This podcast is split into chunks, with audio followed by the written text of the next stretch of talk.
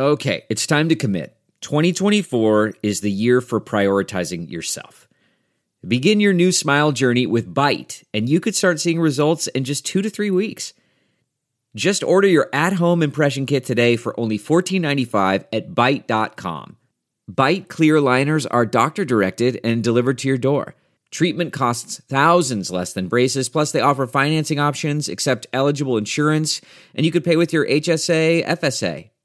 Get 80% off your impression kit when you use code WONDERY at Byte.com. That's B-Y-T-E dot com. Start your confidence journey today with Byte. In depth, how Beijing's healthcare system battled COVID as cases peaked. Published in Caixin Global, January 12, 2023. Written by Jiang Moting, Cui Xiaotian, and Wang Xintong. Read for you by Sarah Kutulakos. Outside the intensive care unit of Beijing Chaoyang Hospital, a phone call was made to the daughter of a critically ill patient on the evening of December 21st. Dad, hang in there, the daughter sobbed, hoping her father lying in an ICU bed could hear. You can't sleep. A third party, a family relative, was on site facilitating the call. He's responding. He's weeping, the relative informed the daughter. You need to take care of yourself emotionally, the relative added in a seemingly calm tone, although shortly afterward he would drop to his knees to urge a doctor who had just emerged from the ICU to save the father.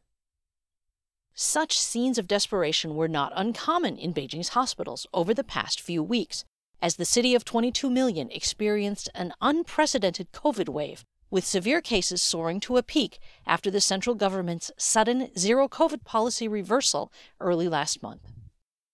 What's more common were the solemn and weary people who waited outside resuscitation rooms, ready to pounce on medical staff for help or the doctor's updates for a good or bad verdict on their sick family members. The capital was the first major city in China to see the peak of severe infections, the sheer number of which squeezed medical resources for all patients, overwhelmed emergency departments and ICUs, and created long lines outside funeral homes and crematoriums, according to interviews and field notes by Caixin reporters. The abrupt policy change left the city's healthcare providers ill prepared for the tidal wave of cases. This is a major epidemic, and it's sure to create this kind of impact. If there had been early preparation, the damage might have been smaller, an infectious disease doctor at a top hospital in Beijing told Caixin. I'm now filled with disappointment. While things are now looking up, with officials saying the worst of the city's outbreak is over, the recent chaos in Beijing, which has some of the country's top medical resources, mirrors what is very likely to happen in other cities when they reach their peak of serious infections and deaths. Since this COVID wave is nationwide, cities across China will follow in the footsteps of the capital in facing its peak sooner or later. End of infection peak. On Wednesday, Beijing's municipal party officials said at a meeting that the number of new infections in the city is now relatively low, the official newspaper Beijing Daily reported. Before that, officials had announced that Beijing was past its infection peak. Some hospitals reported that there was less pressure than before. Peking University People's Hospital said in an article Wednesday that it has seen a steady drop in emergency visits. And in the week ending January 5th, the number of emergency and critical care patients admitted to the emergency department of Beijing Hospital of Traditional Chinese Medicine fell significantly, according to the Beijing Daily.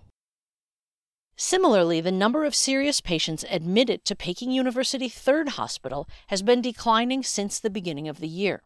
Sun Yongchang, director of the hospital's Respiratory and Critical Care Medicine Department, told official Workers Daily on Monday.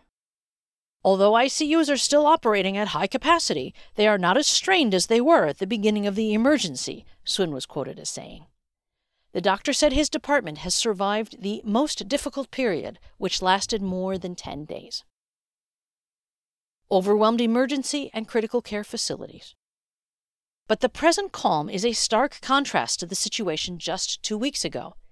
Mao Daqing, founder of co working space provider Ucommune, wrote in an article published on December 21st of his account accompanying a sickened senior who would eventually succumb to illness. I experienced firsthand the chaos and overcrowding of the entire medical process.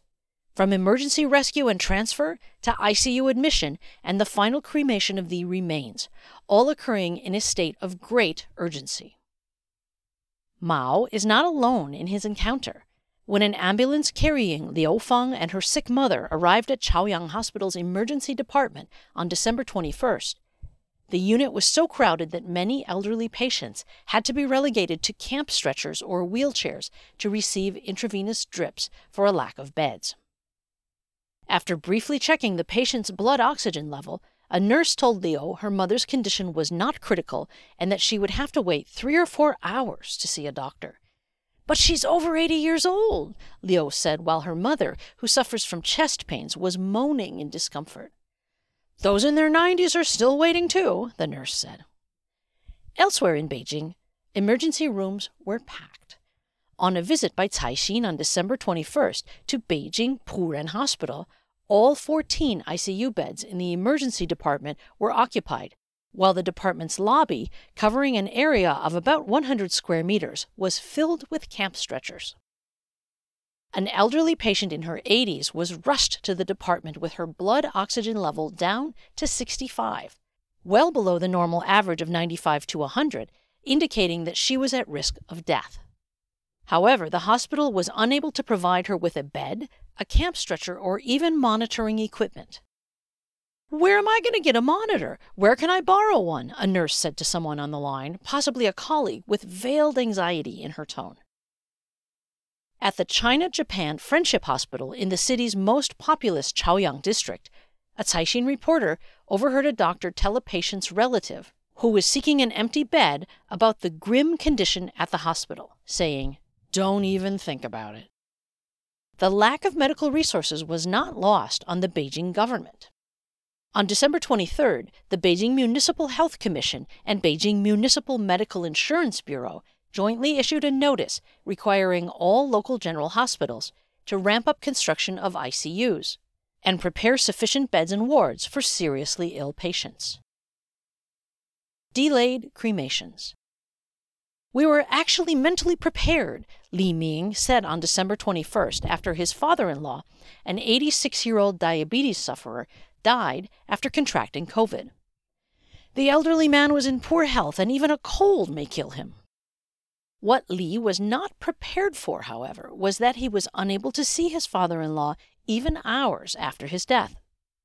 Li told Caixin the mortuary of the hospital that admitted the elder was full making it difficult to transport the body out of the ward. It was also challenging to quickly send him to a funeral home for cremation, as all four funeral homes Li contacted were full and could only handle a new body as early as January 2nd.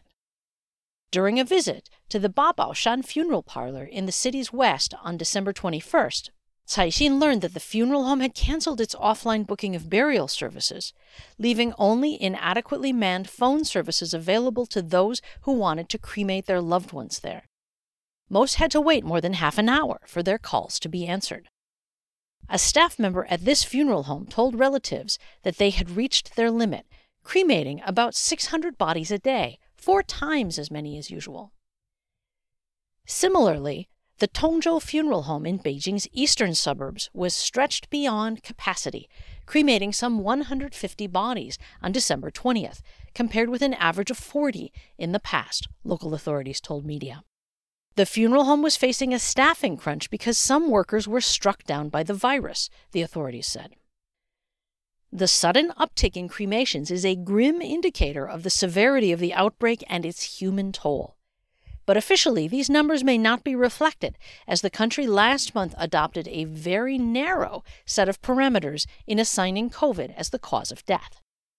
A source in the funeral service industry told Caixin that it was common for people to wait four or five days to book cremation services for their deceased family members. On a gloomy December 21st evening, Caixin visited the Dongjiao funeral parlor and saw 30 vehicles carrying the remains of deceased lined up outside the largest funeral home in Chaoyang district. And in the parking lot, many more families sat in their cars waiting to be allowed in. The epidemic is testing urban resilience, Ucommune founder Mao wrote, suggesting that the city government take stock and reflect on the chaos and make targeted arrangements for how to further improve Beijing's public health system.